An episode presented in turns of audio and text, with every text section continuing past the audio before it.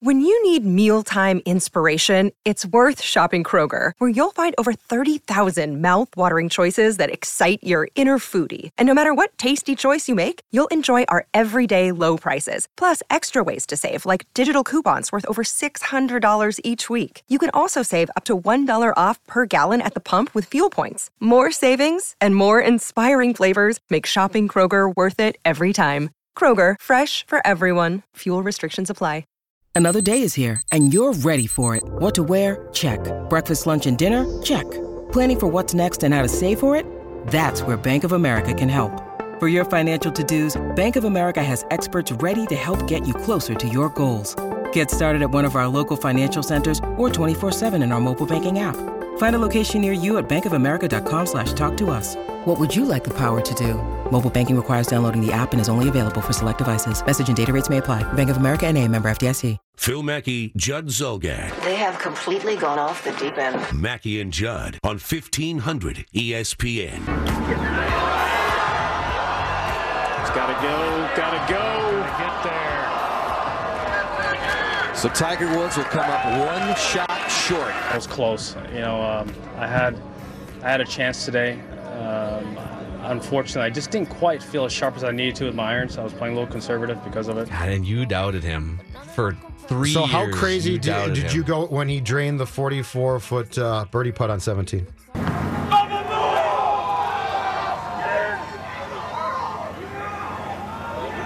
Are you serious? Are you serious?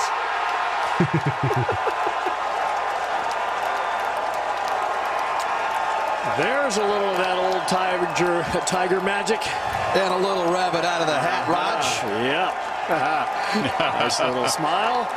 A wry little smile there. This crowd has been like a volcano waiting to erupt. Yeah, I uh, I was one of the I was I was not there, but I was? I was erupting At yeah. the estate? Um, it was. I mean, f- well, first of all, he was he wasn't bad yesterday. He just he kept putting every iron twenty five feet from the pin in the middle. He was hitting fairways, and he just he wasn't super dialed in.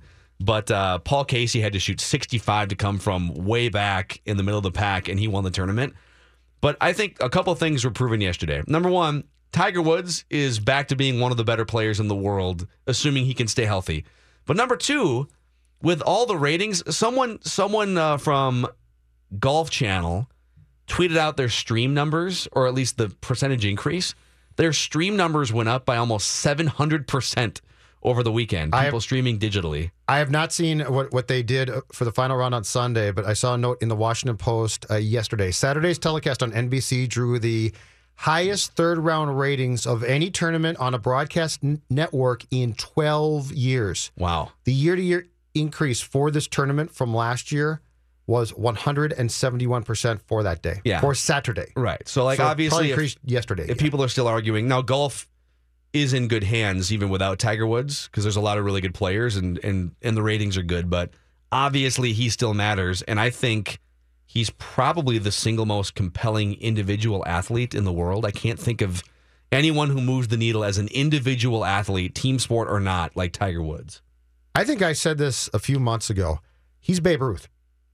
Like there there are good golfers now and and there are certainly great athletes in sports, but I think to golf he's Babe Ruth. He's that he's that important. And it's hard because like with Babe Ruth, we can't measure because Babe Ruth's games were on the radio. Like Babe Sure. Ruth wasn't on TV. But I'm just so- saying I think I think he is along that type of name as far as as far as star power and as far as the fact that people will want to watch him until his last day. Yeah, like the only current athlete, LeBron moves the needle a lot, and LeBron's presence, and a lot of people root against him, but his presence in the NBA Finals and the storylines that he's involved with, villain with the Heat, you know, back to being a good guy in Cleveland, and now kind of in the middle somewhere. I, he's definitely a must watch, but Tiger's on a different level. He's Tiger's like clear out your entire Sunday or Saturday Yes. if you haven't watched golf in five years even and sit down and watch him uh, 651-646-8255 877-615-1500 if you guys want to chime in here's another question for you it feels like even with the off the course stuff cheating on his wife and getting a, getting arrested for for being passed out at the wheel of a vehicle like all these things that happen to tiger woods and they're all self-inflicted Mm-hmm. and people and the star power and people largely root for him Mhm. which which is kind of a rarity in today's sports age, right? People root against Tom Brady. People root against LeBron James a lot more than they root against Tiger Woods. Why is that? because people because he has been conciliatory enough. He he has been sorry. He's come off. He's gone from being from being an athlete who we looked at for a long time and said, "What's his life like?" I can't imagine being Tiger Woods to being sort of sorry. And and I think the fact that he is now he now does a I wouldn't say it's great, but I think he does a pretty decent job of presenting himself as a human being. I think if LeBron or Brady or a guy like that was to ever have some type of significant fall and just came back, we as a society love people who are sorry for their sins. Mm. If you're sorry for your sins, we can hate you for a long time and then make a complete turn and say, I hope this guy does well now. And it's probably sort of the like the nature of whatever if sin is the word you want to use or if like you you did something that was whatever. yeah, misstep. Let's call it a misstep. A Tom Brady misstep could be construed and was construed as cheating, doing something to gain a competitive advantage and damaging the integrity Oh, of right. In the game, yes. of yes, the, so that's you're going to deflate footballs Yep. or the Patriots with Spygate, even though all they were doing is just filming opposing team sidelines. Like anyone could do that if they wanted to. So I thought that was overblown.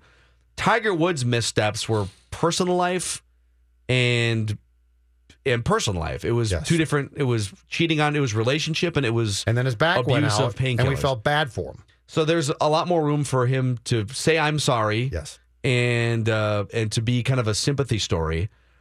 With LeBron James, he's never been arrested. He's never gotten a DUI or anything. Like the worst thing LeBron ever did was go on TV as a 26 year old and say, "Sorry, Cleveland, but uh, you guys aren't good enough anymore. I'm going to take my talents to South Beach."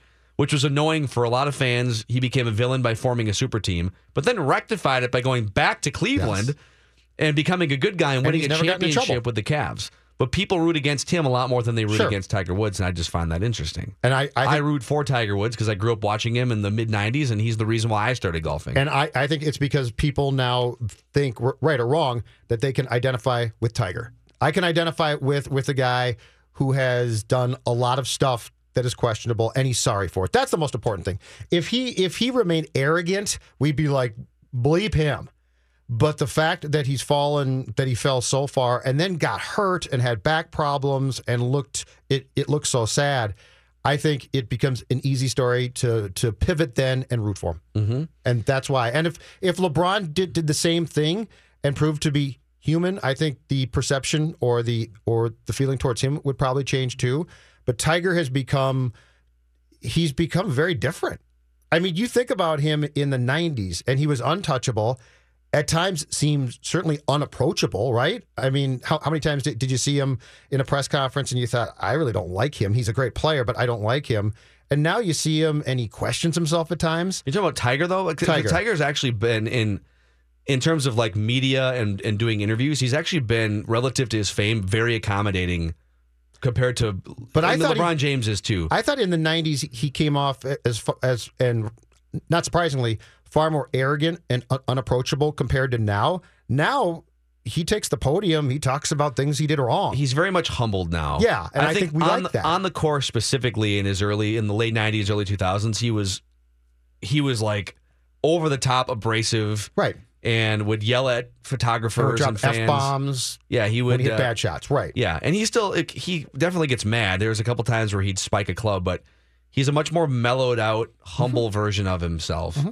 And it's fun. Like he's he's ten to one, although those odds are skewed because he's probably not actually ten to one to, to win the Masters. But um, he's in the mix to win majors now, and it's just I'll never be able to watch him the rest of his career and not think, "Ooh, is this is back." He's gonna, gonna like a old too lumbar now, so- fusion for God's sakes. Is this spine going to fall But even you, as a guy who's been super critical and almost like rooting against Tiger I didn't statistically think on the he show, would make it back.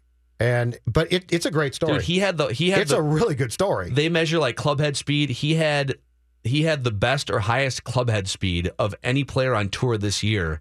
With I think it was a Friday or a Saturday drive, Mm-hmm. And um, so his swing is back. It's a different swing, but his swing is back. He was knocking everything close from a putting standpoint and making a bunch of putts on Friday and Saturday. And those players, like players, play with him in puckered, or players who are by Brandt Snedeker shot 78 yesterday. The guy who was who was uh, leading the tournament going into the final round Yep. was out of it within a half hour, playing a group behind Tiger Woods.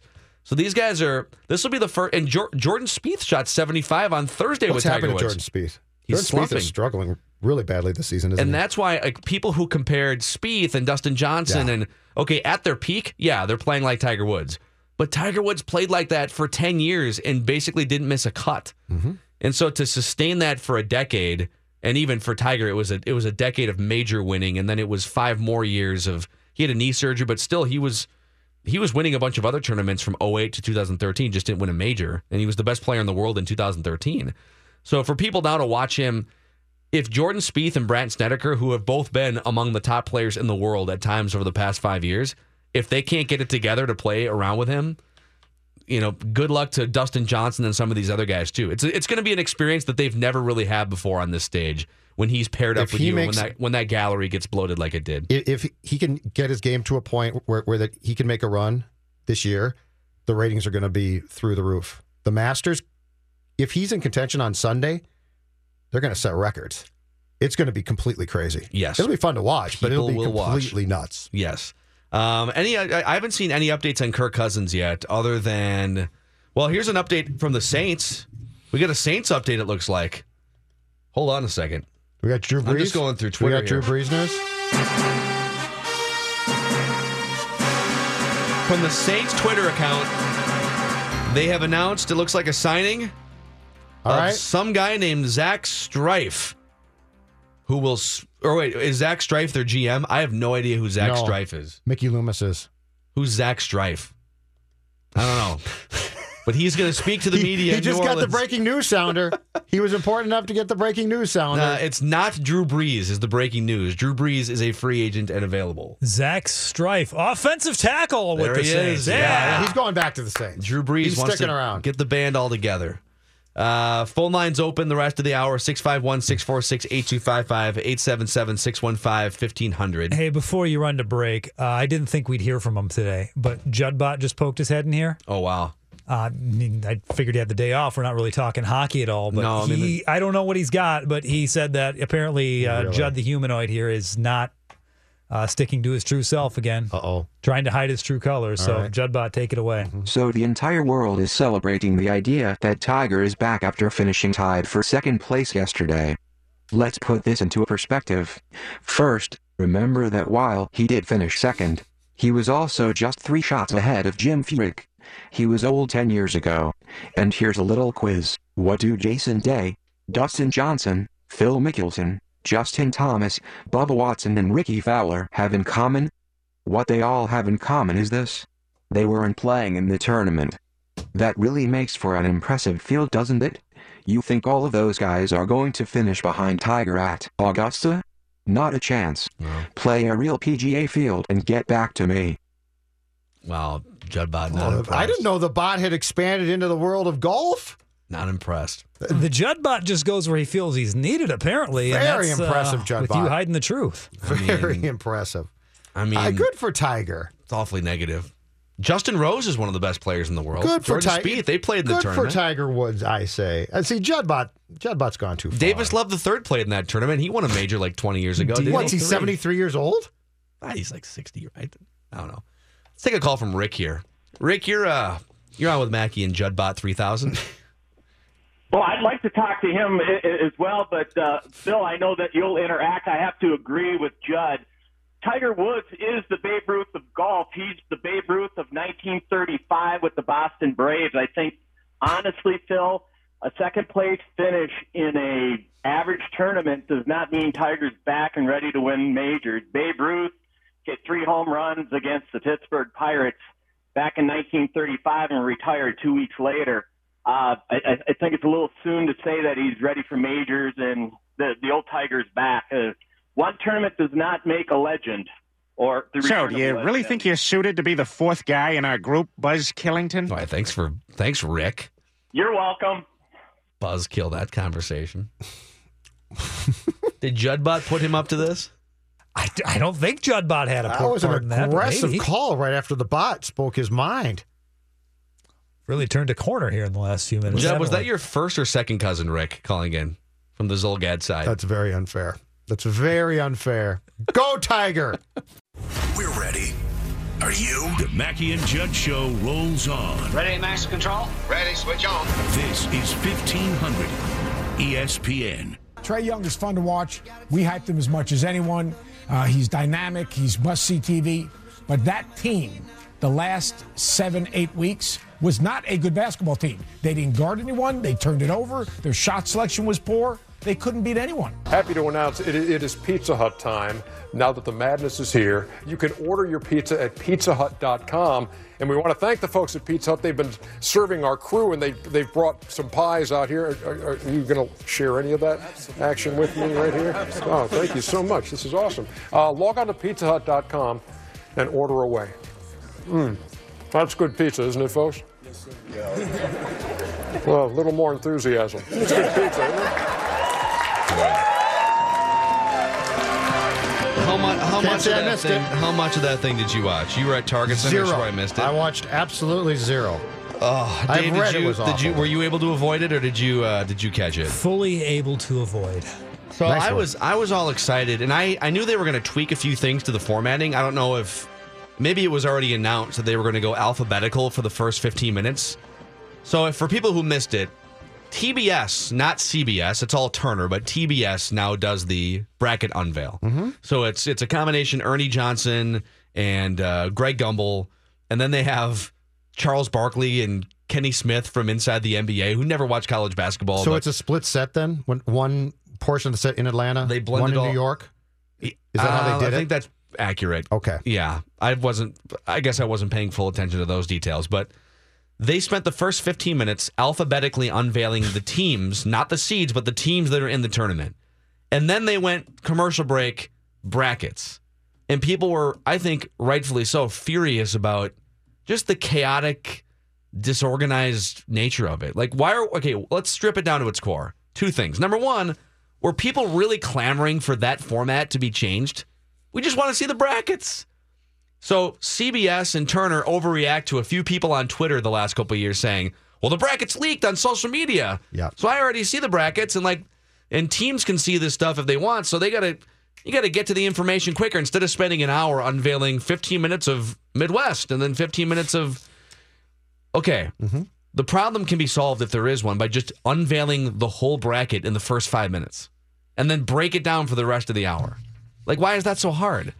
And why are we going alphabetical? And by the way, then they get to the T's, right? And there's other, there's, I saw this one. They get to the Texas portion. And they had, I think it was, they had Texas before TCU. Yep. In the alphabetical. And people were like, well, you're screwing up the alphabetical. TCU should be before TE Texas. And then the comeback to that is, well, actually, it's Texas Christian, which would be after Texas, but they abbreviate it and then put it. It's like, just get rid of the alphabetical thing. You can't even figure it out, anyways.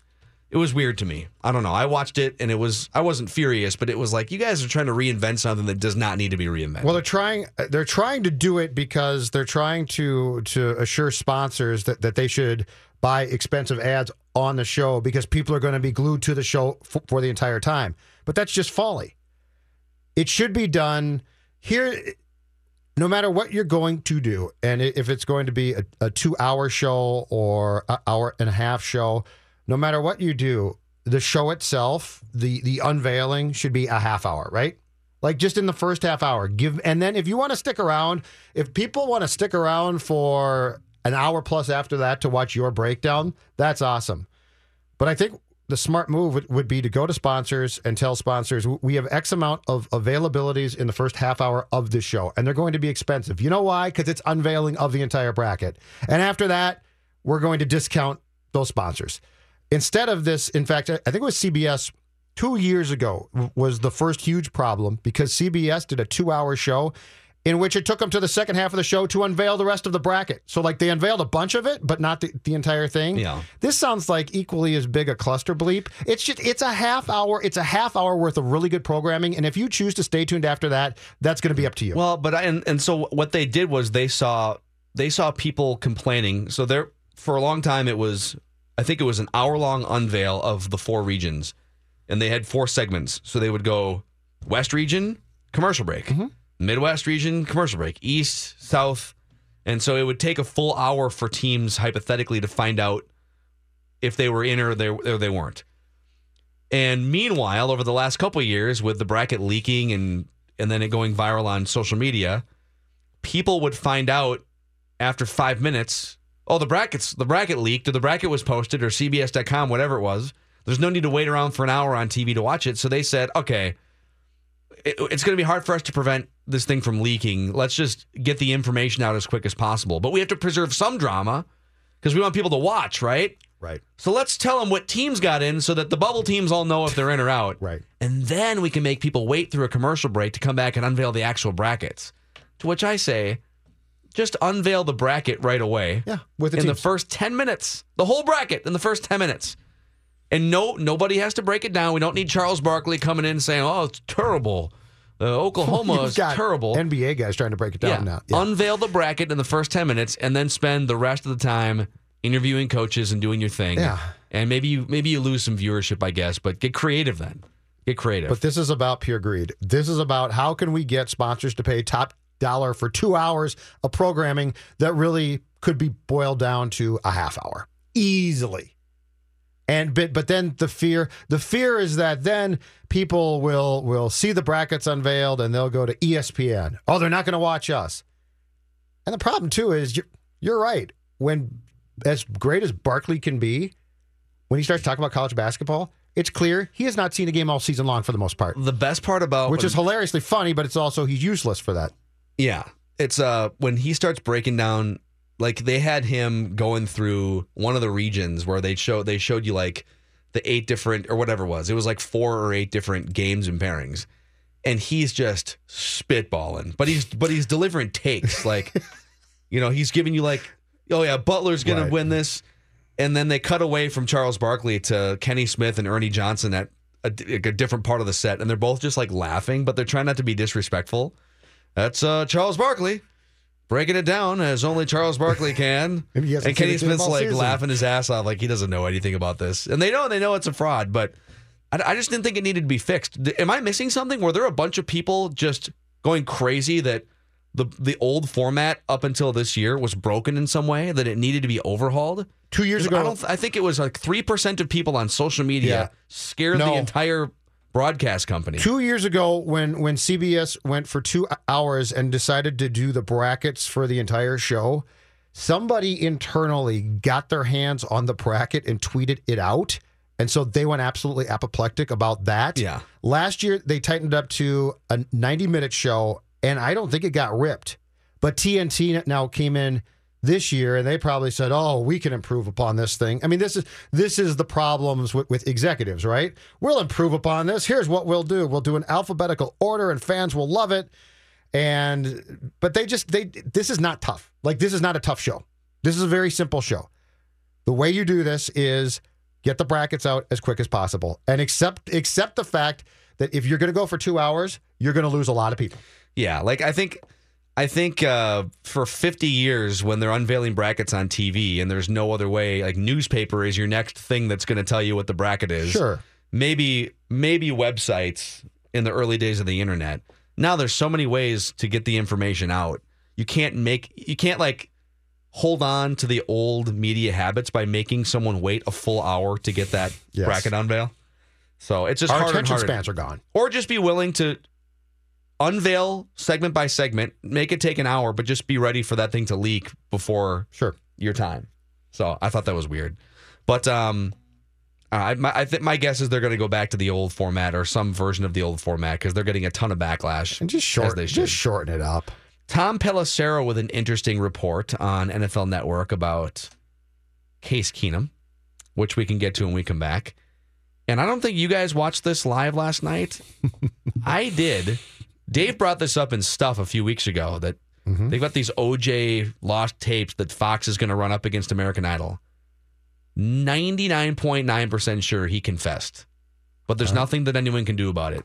So we'll play you some audio from that if you missed it too. Mackey and Judd, happy uh, happy tampering day, everybody. Phil Mackey, Judd Zulgad. The most meaningless exercise in sports media. Mackey and Judd on 1500 ESPN. This actually might be good news for the Vikings here. Yes, that sir. Saints offensive tackle that they were doing a press conference for. Zach Huh? Streif or Yeah. Strife? Yeah, he's he's retiring. So the breaking news was that He's been with one them of for Drew like a decade. Brees' He's- protectors is retiring. He's retiring. All right. And he hasn't signed back with the Saints yet. Suspiciously quiet on the Drew Brees Saints front. It is the last interesting. It is month- interesting month that a Drew is not so. signed. I'm not signing with a team if I know my tackle's gone. Yeah. At least if you're the Vikings, you got Riley Reiff over here, okay? He's going to protect you for the So first half of the them- season for sure. So you called Brees this morning and said, "But Drew, we got our tackles here." Yeah, and perhaps the Yeah. tackle is retiring because he knows, well, Drew's gone. I mean, what?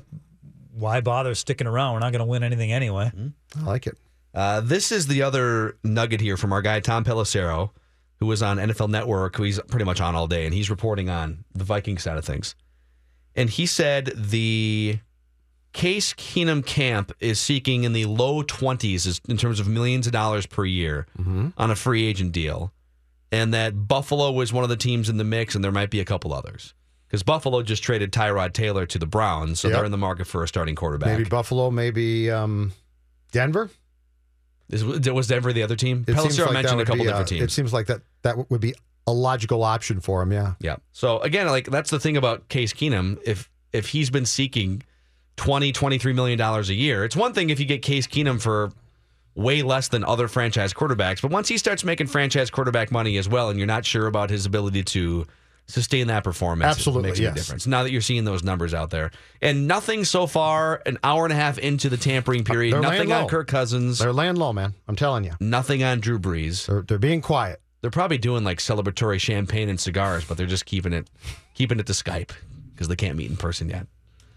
Um, so you guys did not watch the OJ Simpson thing yesterday. Dave, you brought this up in stuff you should know about a few weeks ago. So thank you for the hat tip. I would not have known this was on last night if not for Dave Harrigan and this radio show.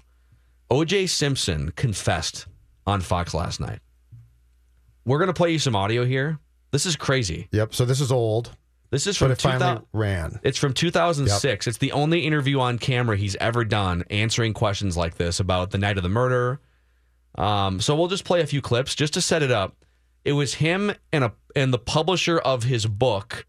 Uh, I forget the woman's name, but his book was "If I Did It." Yep. From like 10 or 12 years ago, and this is an interview from around the same time where he so he spends and they did they did like chunks of the interview and then they'd go to a live panel with Soledad O'Brien with a friend of Nicole Brown Simpson's with uh, Chris Darden one of yes. the law, uh, lawyers And Judith Regan was the uh, woman interviewing. Okay, Judith Regan, and she was on the live panel as well, reflecting back on this interview in which she just said, "Hey, my job was to tee him up and let him hang himself, basically."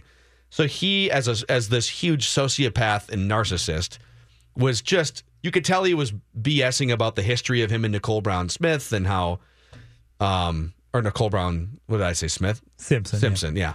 And how, you know, he the, the interviewer would bring up, well, the, the night that the police came over and she had cuts all over her face in, in like you know a few years before the murder, and he'd be like, oh, you know, you know, you know, she got a little physical with me, and you know, I'm a bigger guy, I'm a bigger guy, and he's just super flippant about everything. Yep. Until they got to the part where she said, "Let's go to the night of the murders." Mhm. Tell me what may have happened from your standpoint. And the book is, well, if I did it, here's what may have happened, right? And he said, "This is all hypothetical. Let's just. It's all hypothetical, right? I mean, come on, I'm OJ.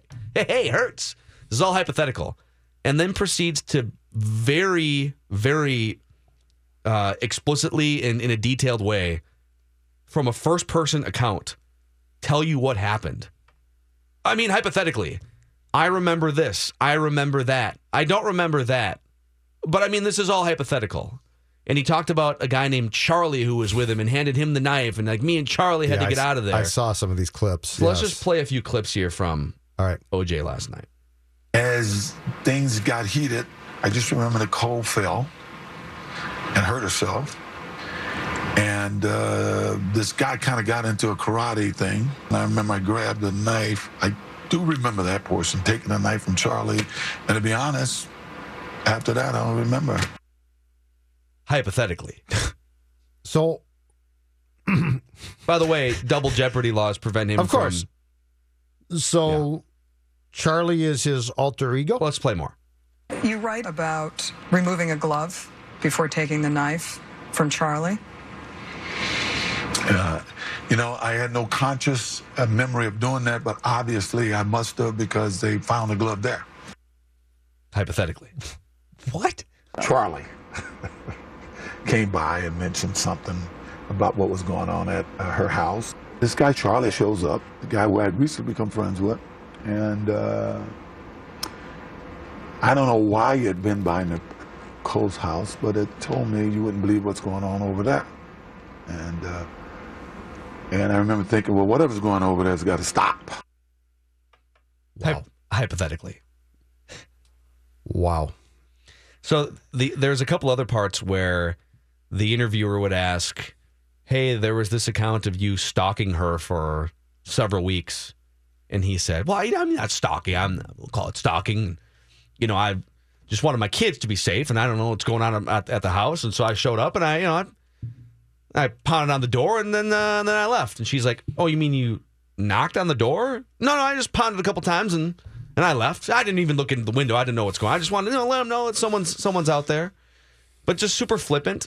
Yep. And then I think if if that wasn't enough, the whole like first person account of what hypothetically may have happened, even though he's saying I remember, I don't remember, I remember, I don't remember.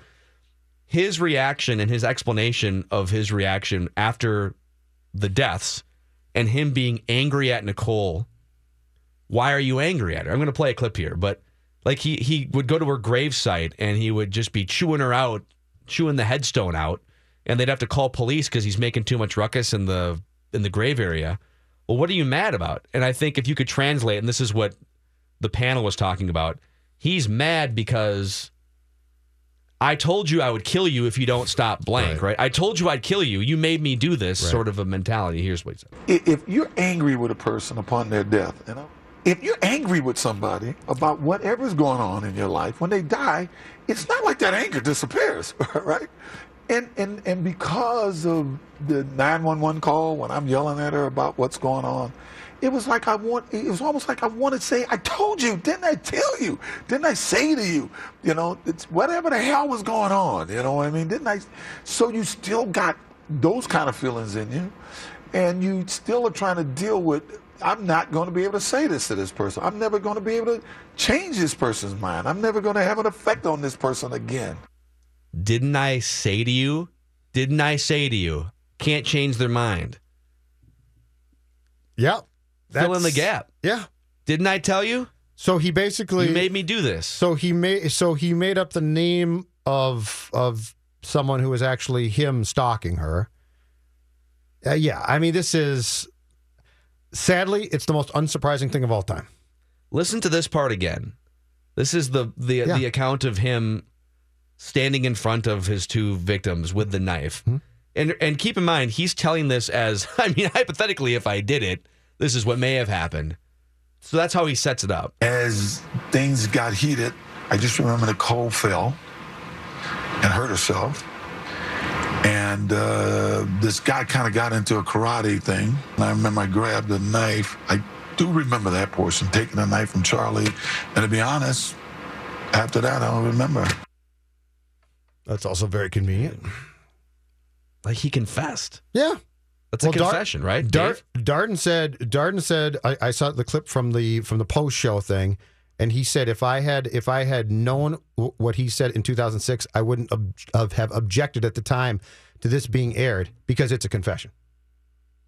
Darden objected because I think he thought it was just going to glorify OJ, when in fact OJ essentially says I did. The way I understood that part was he. This is where I was confused. That Darden objected to that footage being used in court, but the trial was obviously long over. By Yeah. this is this was recorded in 2006. I think there was a major, if I recall correctly, in 2006 there was a, a movement to stop this from airing, Okay. because they thought that that OJ was just going to benefit and that OJ was going to try and make himself look good, and I don't think they saw this. Which, by the way, he thinks he did. Yeah. So the interviewer, after they aired all of this and they came back finally to the live shot again, and and she said when it was all over, he leaned over off microphone and said, "I think uh, I probably probably got you to like me during this, right? Probably got probably uh, convinced you convinced you to like me." wow.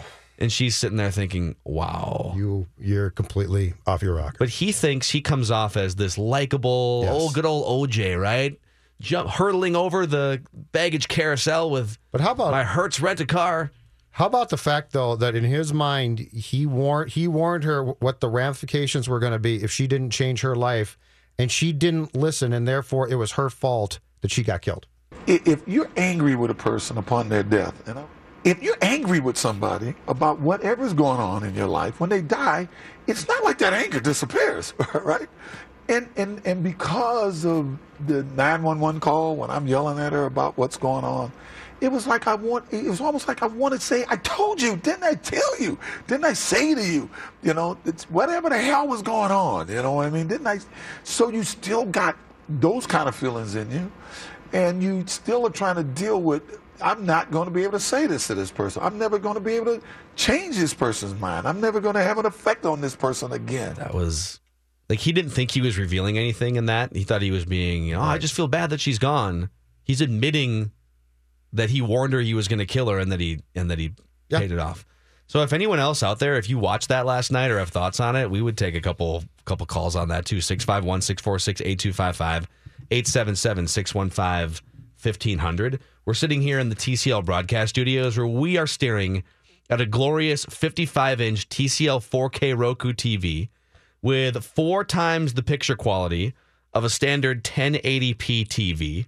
Uh, it's amazing. So there's a reason why TCL is America's fastest growing TV brand and one of the three largest TV brands in the world. It's picture quality, it's built-in entertainment options, 4,000 plus streaming channels. In fact, whoever was here last night was streaming WWE Network as we walked in this morning, a pay-per-view last night. So you got on one page, so to speak, you've got your cable or satellite menu of channels. And then on the next page, you've got all of the connected platforms via the Roku uh, device that's built into the TV.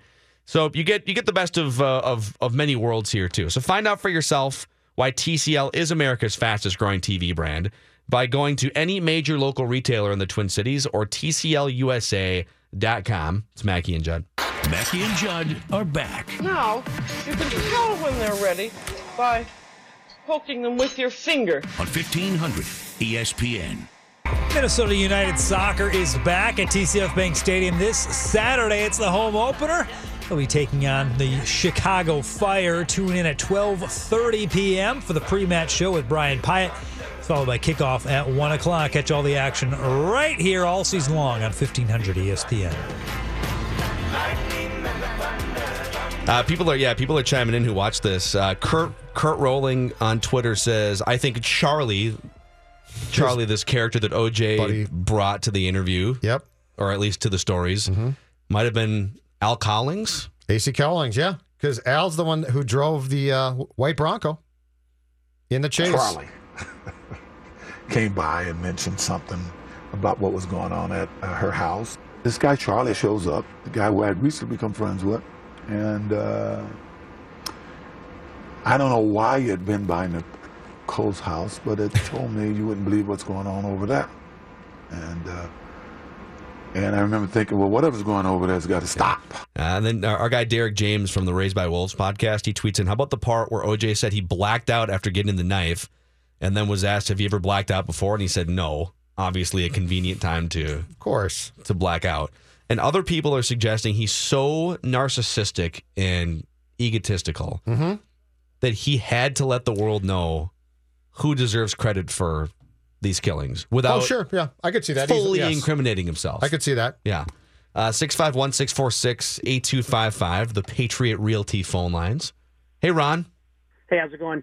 Did you get the feeling that murdering her wasn't enough for him? And I'm trying to figure out if there's a word above narcissism. If there is, he's that. But just it, that wasn't enough for him. Well, he, he was still mad, right? I think I think what So, yeah. his so hi to me this is how I interpreted it, and this is where he starts talking about when someone dies, you're still mad at him. I interpreted that, and I think the panel said this too. I was so mad, like I had to kill her because I've been warning her, and it just came to a head. But killing her didn't fix the problem for me because I still love her and I'm still mad at her. So killing, so kill, and then he kept like he kept referring Ron to early on before they got to the well, hypothetically, what would have happened that night? He kept saying things like, "Well, this was part of my downfall." Or, well, this is kind of what started the downward spiral for me. Well, if you didn't wait, if you didn't kill anyone, what what downward spiral are you talking about, right, Ron? Well, that that too, and then another thing, I finally get why.